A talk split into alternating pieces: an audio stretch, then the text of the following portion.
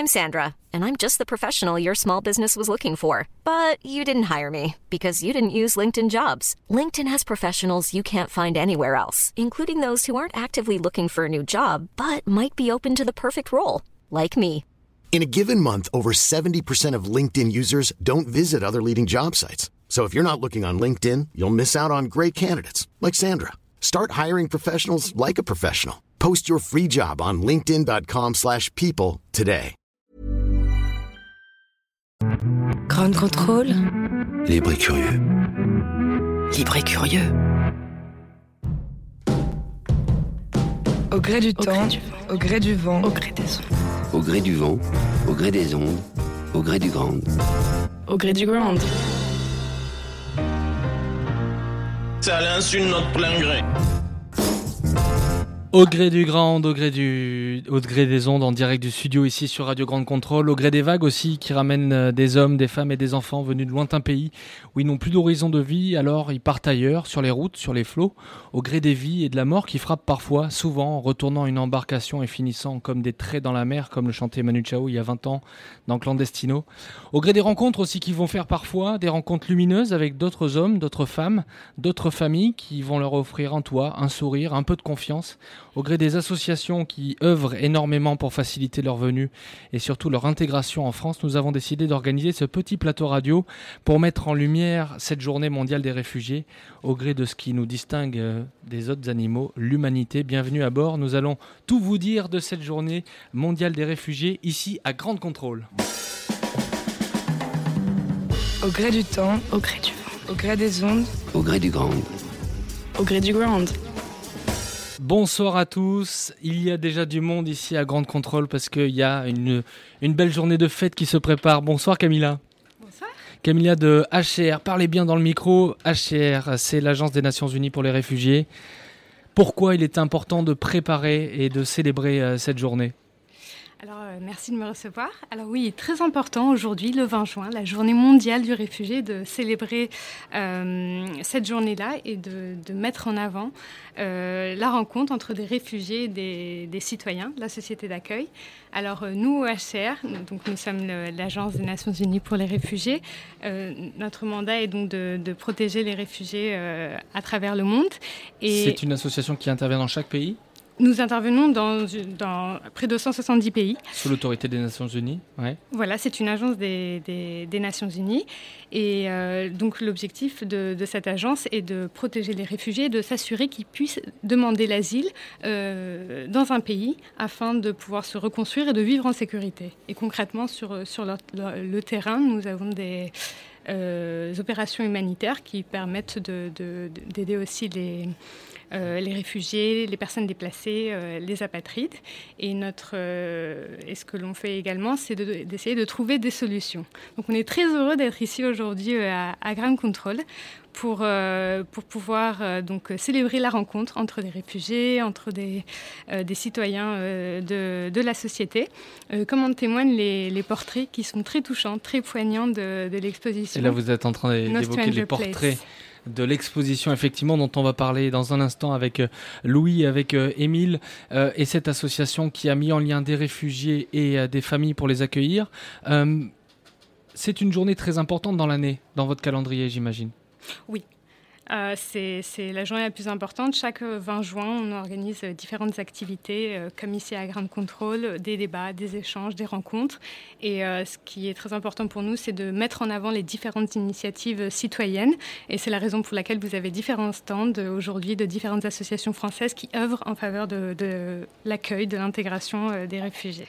Juste un chiffre, Camilla, 68 500 000 personnes. C'est l'équivalent quasiment de la France. C'est le nombre de personnes déracinées dans le monde, je crois, comptabilisé à la fin de l'année 2017. C'est un des chiffres éloquents que votre agence, l'HCR, a mis en lumière dans une étude qui vient de réaliser. Et je crois, parmi ces personnes, qu'il y a 16 millions de personnes, notamment rien que sur l'année 2017. Tout à fait. Alors, la veille du 20 juin, chaque année, nous publions notre rapport global sur les déplacements forcés dans le monde.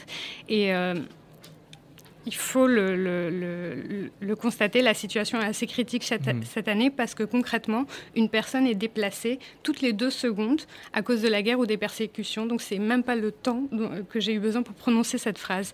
Donc, effectivement, en 2017, on a enregistré l'augmentation la plus importante de réfugiés dans le monde, donc 2,9 millions par rapport à 2016. Avec 3 événements importants, il y a eu la crise en République démocratique du Congo, il y a la guerre au Soudan du Sud, la fuite de centaines de milliers de réfugiés Rohingyas. On en a parlé cette année en France, ça a été un petit peu médiatisé vers le Bangladesh, depuis la Birmanie. On va parler tout d'abord de l'exposition. Parlez-nous de cette exposition qui est organisée et s'est montée dans l'après-midi. Et elle a été là quelques jours auparavant. On voit des portraits avec des réfugiés et des familles qui posent chez eux, a priori dans un appartement, dans une maison. Qu'est-ce qu'elle raconte, cette expo ? Alors, on est vraiment très touchés. Je suis très touchée de voir cette exposition finalement mise en place ici à Grande Contrôle. C'est une exposition qui s'appelle No Stranger Place et donc c'est un photographe anglais, Aubrey Wade, qui avec son objectif, qui a parcouru toute l'Europe pour photographier, pour capturer des liens d'amitié qui ont été tissés entre des invités réfugiés et des hôtes européens. Et donc cette exposition arrive en France. Et donc avec l'aide de notre organisation, on a pu identifier des familles et puis lui permettre de capturer ces moments très touchants. Et donc c'est franchement vraiment saisissant de voir que quand on fait l'effort d'aller vers l'autre, de mieux se connaître, c'est tout de suite plus naturel de faire preuve d'humanité. Et c'est ce qui est très beau dans cette exposition que j'invite tout le monde à venir voir à Grande Contrôle. Et alors parmi ces portraits, il y a un visage que je reconnais qui est dans le studio. En plus, il porte le même prénom que moi. Bonjour Louis. Bonjour Louis. Comment ça va ? Oui, je vais bien. Tu étais sur ces photos. Raconte-moi un petit peu ton histoire et la famille qui t'a accueilli. Oui. Les personnes qui t'ont accueilli. Oui. J'habite chez Armand et Christophe. Quand je viens d'arriver en France, j'ai plus de famille ici ni rien. Donc j'ai parti association LGBT en France. Donc c'est eux qui m'ont montré Émile. Émile et comme Émile à l'époque Émile. Et il était bénévole là-bas. Cette association aussi. Mm-hmm. Donc, on m'a montré à Émile. Donc, Émile qui m'a aidé de trouver la famille. Qui t'a fait rencontrer Armand et Christophe. Ah, oui. Armand et Christophe. Oui. Émile Lemaine, vous avez cofondé l'association Réfugiés Bienvenus. C'est vous qui mettez en contact en fait des réfugiés qui quittent leur pays et des familles, c'est bien ça ? C'est ça l'objectif avec Réfugiés Bienvenus qu'on a fondé en 2015, c'était de permettre à des demandeurs d'asile, donc des personnes qui n'avaient pas encore le statut de réfugiés, d'être hébergés donc, chez des particuliers comme Armand Christophe. Et donc depuis 2015, on a fait héberger plus de 100 personnes chez 150 hôtes, donc aussi bien chez des couples que dans des familles ou que dans des colocations ou chez les personnes. C'est en direct, on prend une chaise, on s'installe tranquillement. Et alors, Louis, pour l'histoire, il faut le dire, tu as dû fuir ton pays à cause de ton engagement dans une association et à cause de ton orientation sexuelle, en fait. Ah oui, tout à fait. Oui, j'ai quitté à mon pays. À cause des orientations sexuelles, et puis j'ai plus famille parce que j'ai perdu ma mère quand j'avais 2 ans, j'ai perdu mon père quand j'avais 11 ans, ma grand-mère elle m'a élevée quand j'avais 16 ans, donc ma grand-mère elle a décédé quand j'avais 16 ans aussi, donc j'ai perdu, et j'ai parti à l'école, donc quand j'étais à l'école j'ai trouvé beaucoup de stigmatisation à cause de mes camarades de classe. Tes camarades de classe qui te jugeaient ? Ah oui, donc à chaque fois, je me plains. Les professeurs, des fois, ils me disent pourquoi je ne veux pas me comporter comme les autres hommes. Donc, chaque jour, il y a des problèmes. Donc, finalement, j'ai abandonné à mes études. Donc, et tu as dû partir un soir parce que tu as reçu un coup de téléphone, je crois ? Ah oui, tout à fait. Parce que le jour-là, parce que comme quand j'étais au Mali, j'étais grand leader au Mali LGBT. Donc, mes amis LGBT qui viennent me voir à la maison, ma petite chambre, donc on sort ensemble pour aller les boîtes, les discothèques ensemble. Donc, notre quartier qui m'a reconnu, que je reçois beaucoup de LGBT différents, lesbiennes, gays chez moi. Donc les quartiers, ils ont monté des coups derrière moi. Donc ils ont essayé de regrouper un jour contre moi. Mais malheureusement, le jour-là, on n'était pas à la maison. Moi, avec mes amis, on est parti assister à un concert. Parler de la culture du Mali. Mm-hmm. Donc, avant qu'on retourne, donc les populations de notre quartier qu'ils ont réunies, ils voulaient nous tuer. Ils voulaient vous faire la peau. Ah oui, donc avec les armes différentes, chiens à vélo, des couteaux, les armes différentes. Quoi. Donc, parce qu'ils disent qu'on ne supportait pas vivre avec des homosexuels dans le même quartier. Notre culture, ils ne veulent pas. Notre religion, ils ne veulent pas. Donc, une amie d'enfance fait ce quartier-là. Donc, elle était au courant.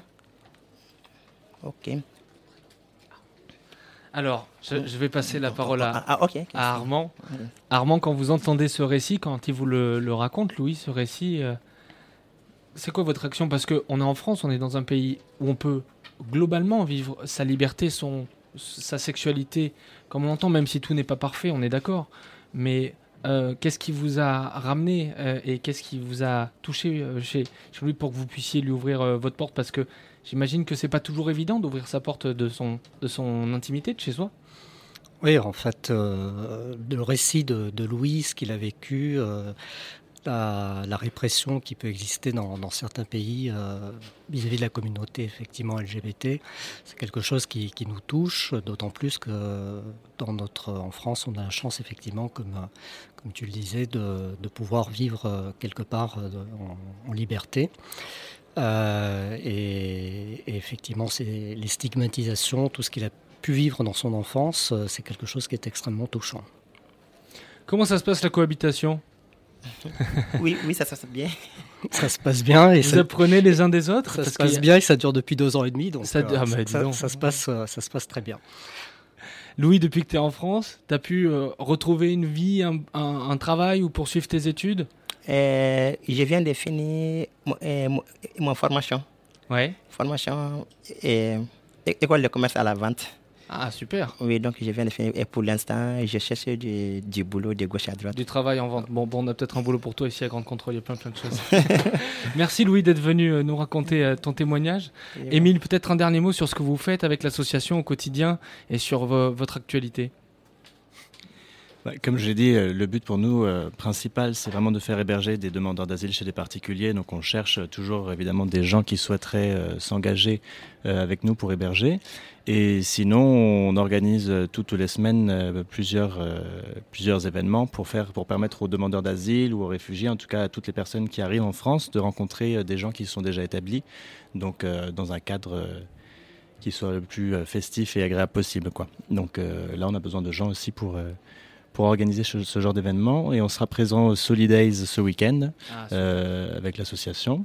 Ouais. Et donc voilà, peut-être qu'on verra certaines personnes là-bas. Donc voilà, s'il y a des bonnes âmes qui veulent donner un petit coup de main pour organiser ces soirées, vous êtes les bienvenus. Merci beaucoup à tous les deux d'être passés nous voir. Un petit jingle et on revient sur la programmation. Au gré du temps, au gré du vent, au gré des ondes, au gré du grand. Au gré du grand. De retour au gré du grand avec Camilla, en direct, Camilla de HCR. Je te redonne le micro. On va vite parler de ce qui se passe aujourd'hui depuis 17h. Il y a des stands qui se sont montés un peu partout. Qu'est-ce qu'on peut y retrouver ici à Grande Contrôle ? Oui, alors là, on voit qu'il y a de plus en plus de personnes qui non seulement sont venues voir donc l'exposition No Stranger Place, dont on vient de parler, mais qui sont aussi venues découvrir différents stands d'associations françaises qui œuvrent pour l'accueil ou l'intégration des réfugiés ici en France. Alors, vous avez... ce sont des stands qui sont très variés. Vous avez la fabrique nomade qui, par exemple, met en avant le travail des artisans réfugiés en leur faisant rencontrer des artisans français et ensemble, ils créent une collection. Donc, ils ont un petit stand là-bas et vous pouvez assister à un atelier. On peut acheter des petits objets ou des... Vous pouvez même assister à un atelier pour filer des perles et vous pouvez également acheter des objets qui ont été confectionnés par ces artisans. Okay. Vous avez France Terre d'Asile, vous avez Singa, vous avez... Alors Singa, on va en parler dans quelques minutes justement. Winterrate, qui est aussi une très chouette association qui permet à des réfugiés d'apprendre, de reprendre leurs études.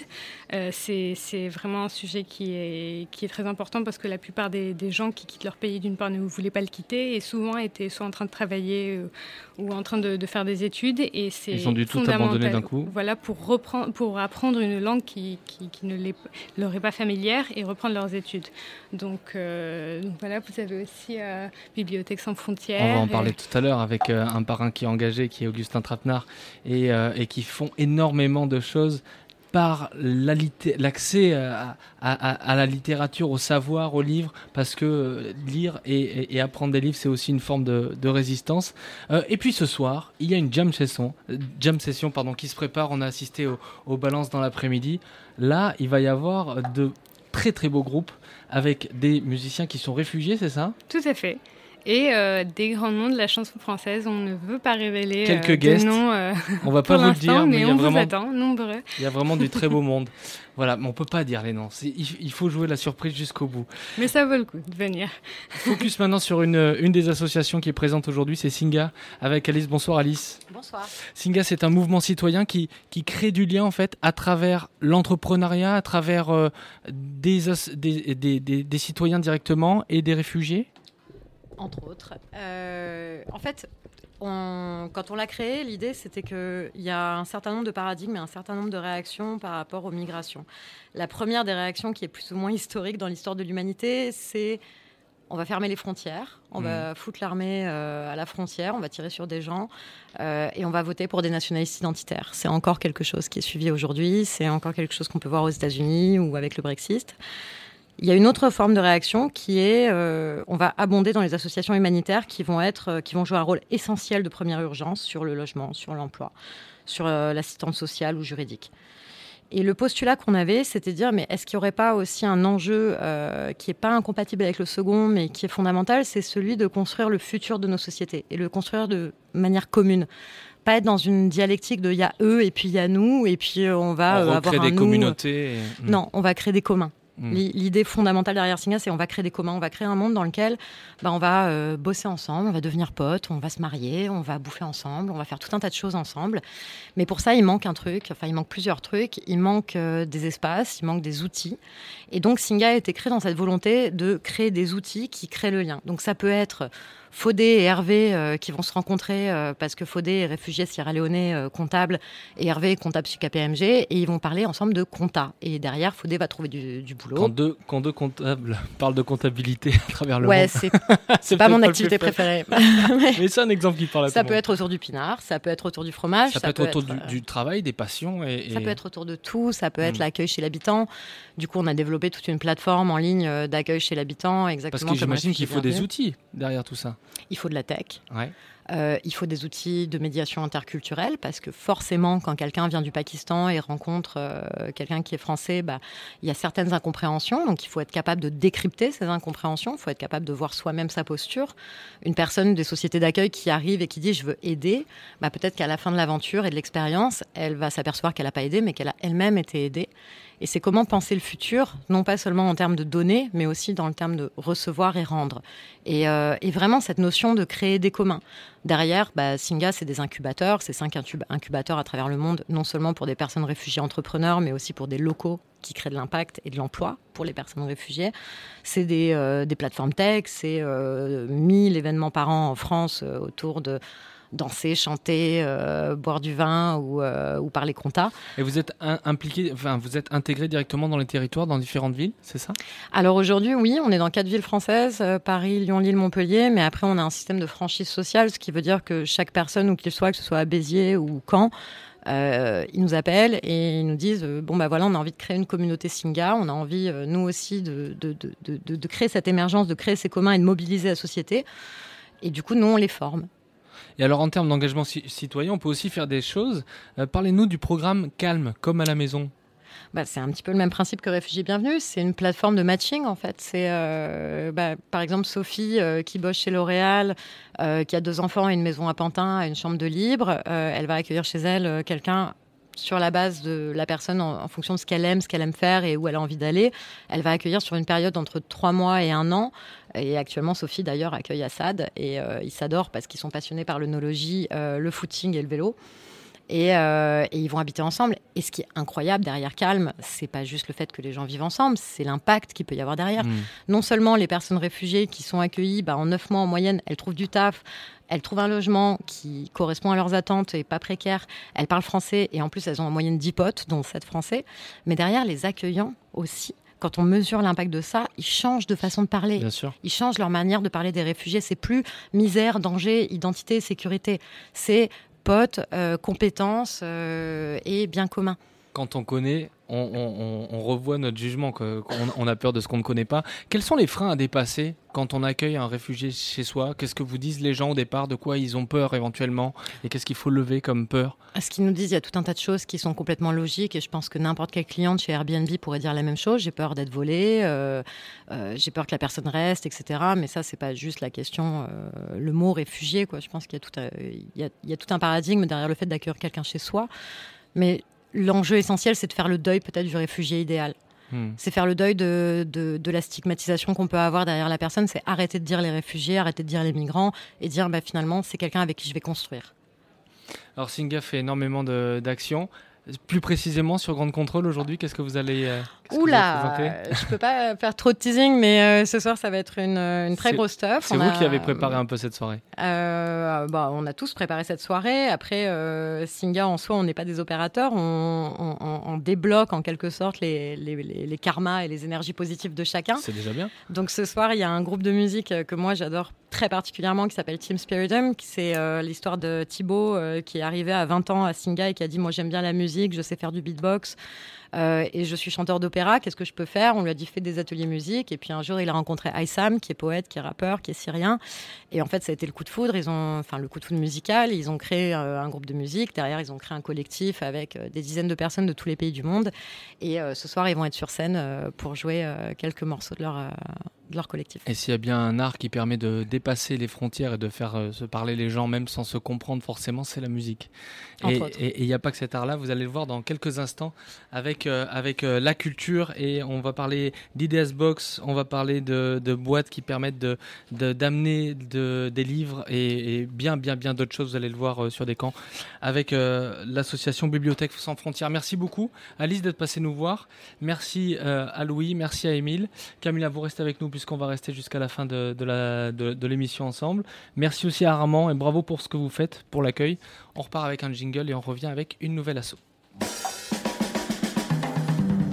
Au gré du temps, au gré du vent, au gré des ondes, au gré du grand, au gré du grand. Et c'est en direct dans ce sauna où il fait 40 degrés. Augustin Trapenard a déboutonné le premier bouton de sa chemise. Bonsoir Augustin. Bonsoir. Vous allez bien? Oui, ça va super. Merci beaucoup de nous recevoir. Merci d'être avec nous, avec la directrice de l'association. De la communication. Alors, je vais vous demander votre prénom. Amandine Duc. Amandine Duc. Bonsoir Amandine. Bibliothèque Sans Frontières, Libraries Without Borders en anglais, pardonnez-moi pour mon accent. Quels sont vos champs d'intervention?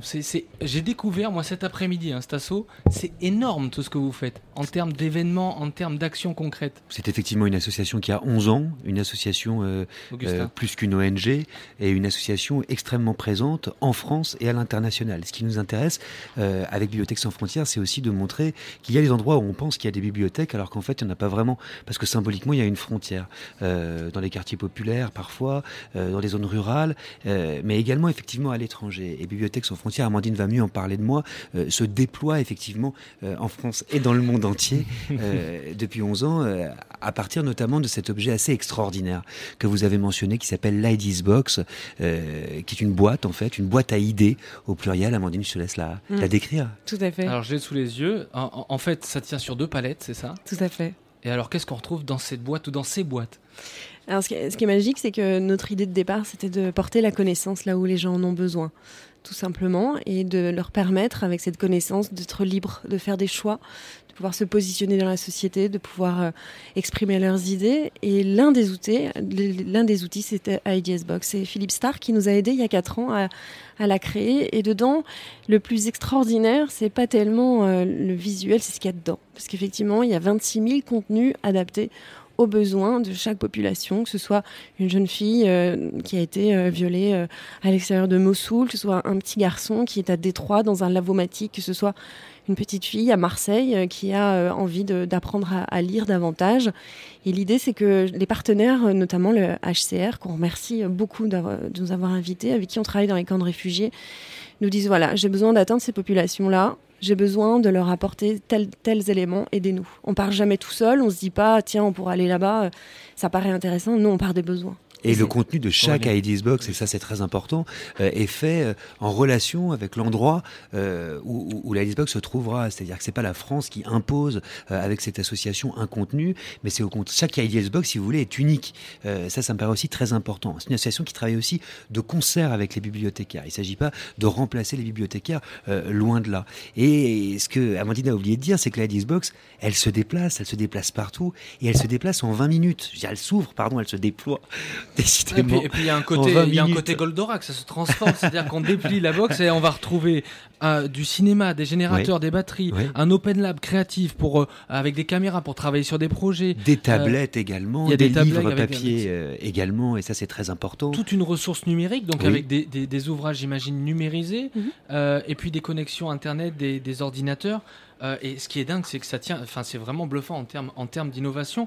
La question que je me pose, Aurélien, Augustin. Non, c'est pas grave. J'adore Aurélien. Non, mais aussi. En plus. Bon, Augustin Trapenard.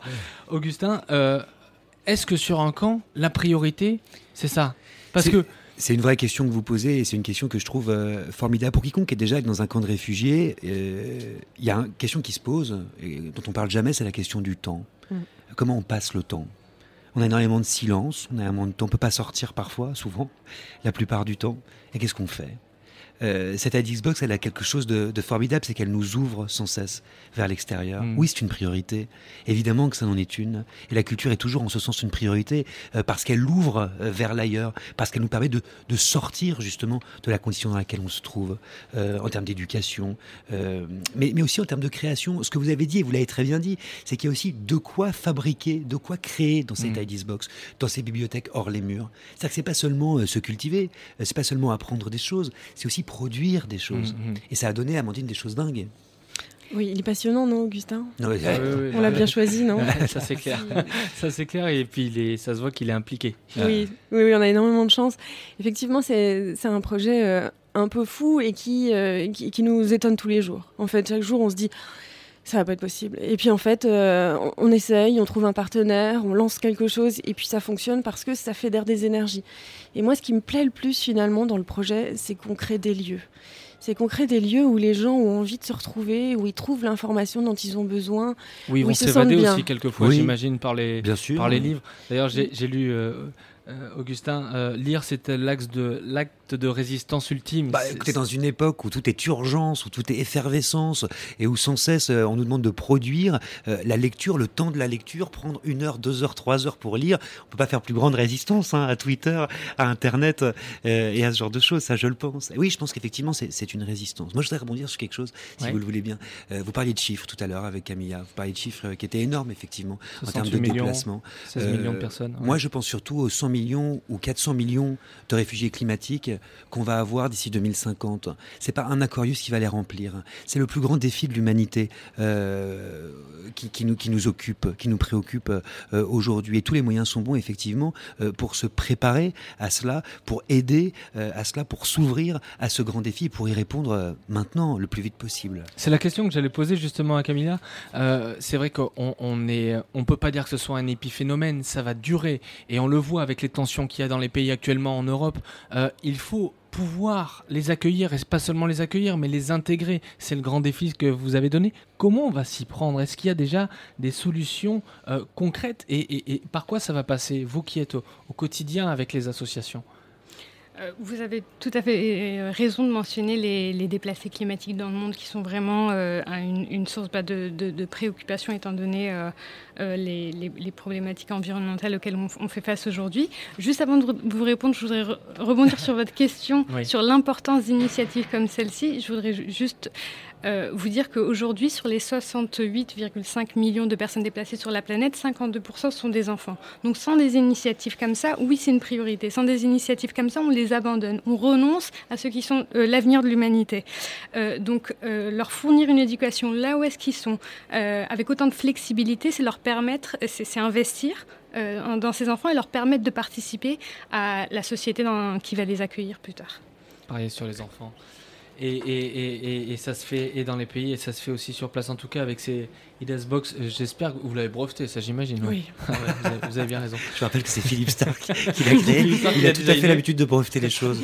Il design tout, donc là on sait que c'est blindé. Augustin, j'aimerais vous lire alors ça me gêne de lire devant vous parce que personne ne lit mieux que vous à la radio. Oh. Tu n'es qu'un sale Afghan, Belanzen Ali. Non, je ne suis pas Afghan, je viens de la ville frontière de Massad. Je mens comme un criminel pour sauver ma peau. Mensonge, poursuit Sekidi. Ton père a loué notre ancien garage. Le mien a dit que vous étiez clandestin. Je t'ai vu aller te cacher aux toilettes quand l'inspecteur est venu contrôler les classes tout à l'heure. Je me sens seul. Seul comme la petite fille de ce roman, Cosette. Elle comptait moins que les chiens chez ses hôtes. Pas facile à dire. Je comptais moins que les chats en Iran. Attrapez-le, on va le voir s'il est afghan. On dit qu'ils ont une queue comme les singes. Ah, éclate de rire Zenali.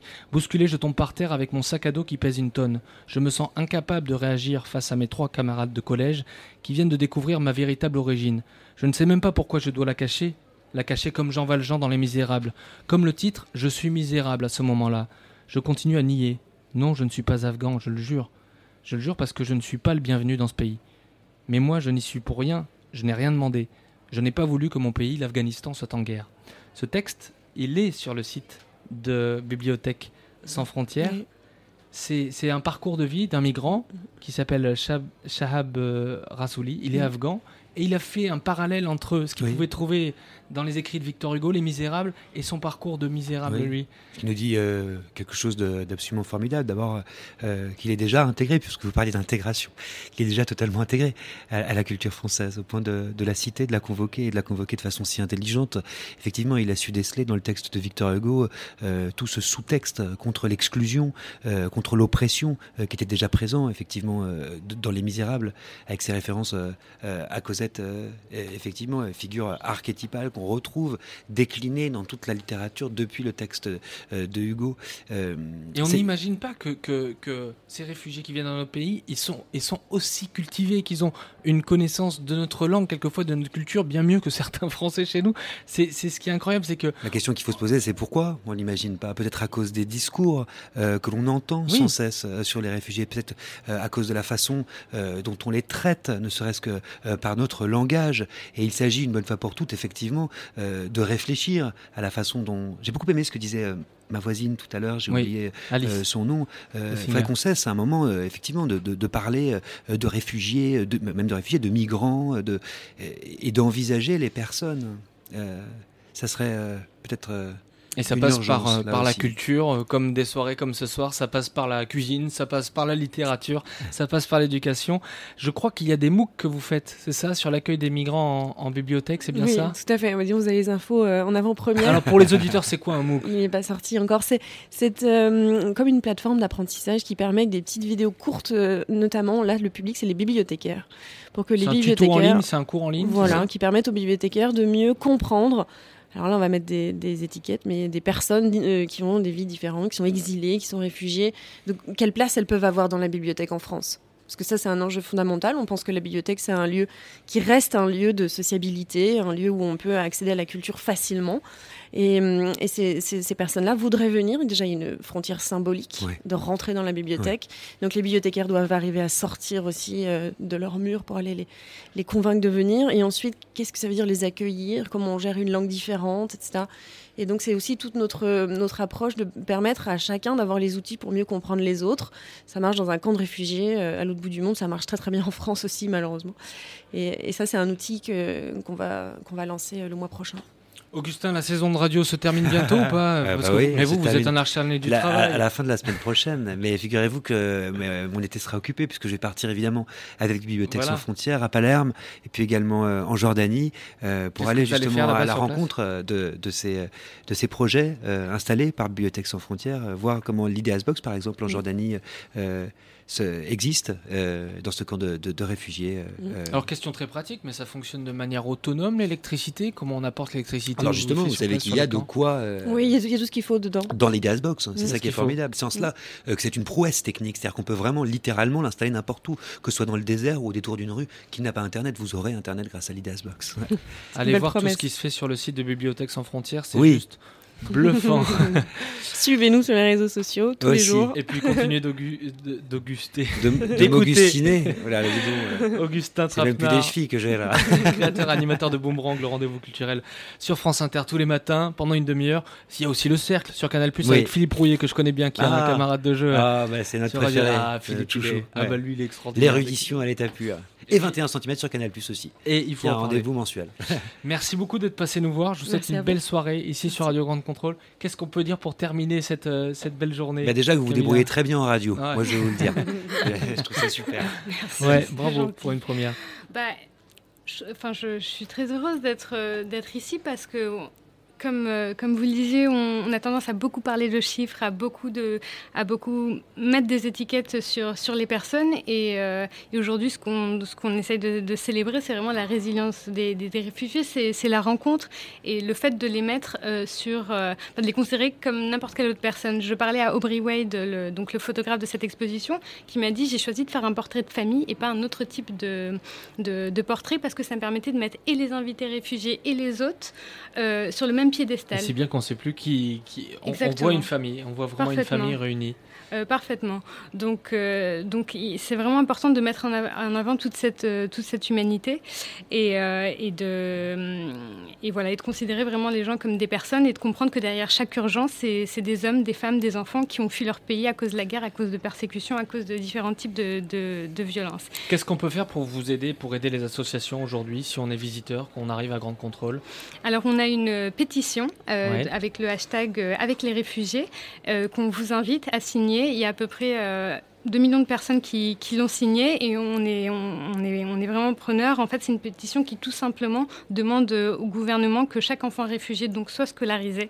Donc on vous invite à la Bibliothèque Sans Frontières aussi à la signer si vous ne l'avez pas déjà fait et à permettre à chaque famille de vivre en sécurité et surtout que les réfugiés puissent acquérir des compétences et avoir la possibilité de s'intégrer au sein de la société qui les accueille. Ce qui me permet juste de terminer par un petit a priori qu'on a tendance à voir. On est ici à Paris, en France, on a tendance à croire que la plupart des réfugiés, des personnes déplacées sont aux frontières de l'Europe, des États-Unis. Selon le rapport qu'on a publié hier, 85% de ces personnes-là sont dans des pays limitrophes, donc des pays voisins, des pays qui fuient. Donc, ils ne sont pas du tout ici en France, pas du tout en Europe. Et c'est vraiment ici, en France et en Europe, qu'il y a plus de choses à faire, qu'on appelle à plus de solidarité, de répartition, de partage des responsabilités. Et en signant cette pétition, vous nous aiderez un petit peu, parce que chaque effort compte. Hashtag avec les réfugiés, signez cette pétition. Et puis, je crois que le pari aussi, c'est de considérer qu'on a autant à prendre d'eux qu'ils ont à prendre de nous. Et ça doit se faire pas seulement à Paris, pas seulement dans les villes, mais aussi dans les villages. Et la majorité de la France est rurale. Il y a plein de villages. Moi, je viens d'un petit village du Périgord et je peux vous dire qu'il y a des choses à faire sur place, sur le terrain en fait. Oui. Et il y a une nécessité d'accueillir les familles au sein d'un village parce que ça se fait facilement. Et voilà, avec des petites actions, on peut changer le destin de 10, 20, 30, 100, 1000, 10 000 personnes. Et il va falloir s'y mettre parce qu'il y en a pour quelques années. Merci mille fois, Augustin. Merci beaucoup. Merci à tous. On va repartir en musique et puis on se retrouve d'ici quelques petites minutes pour Grande Écoute sur Radio Grande Contrôle. La soirée ne fait que commencer, n'hésitez pas à venir, je peux vous assurer qu'on va se marrer sur scène, on va faire la fête et on va célébrer la musique et la fraternité entre tous les peuples ce soir à Grande Contrôle. À tout de suite.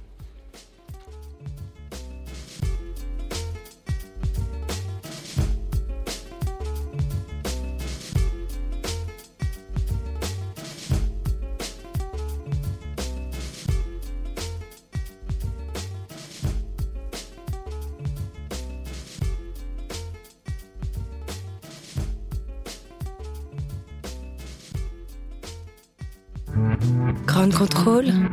Libre et curieux. Libre et curieux.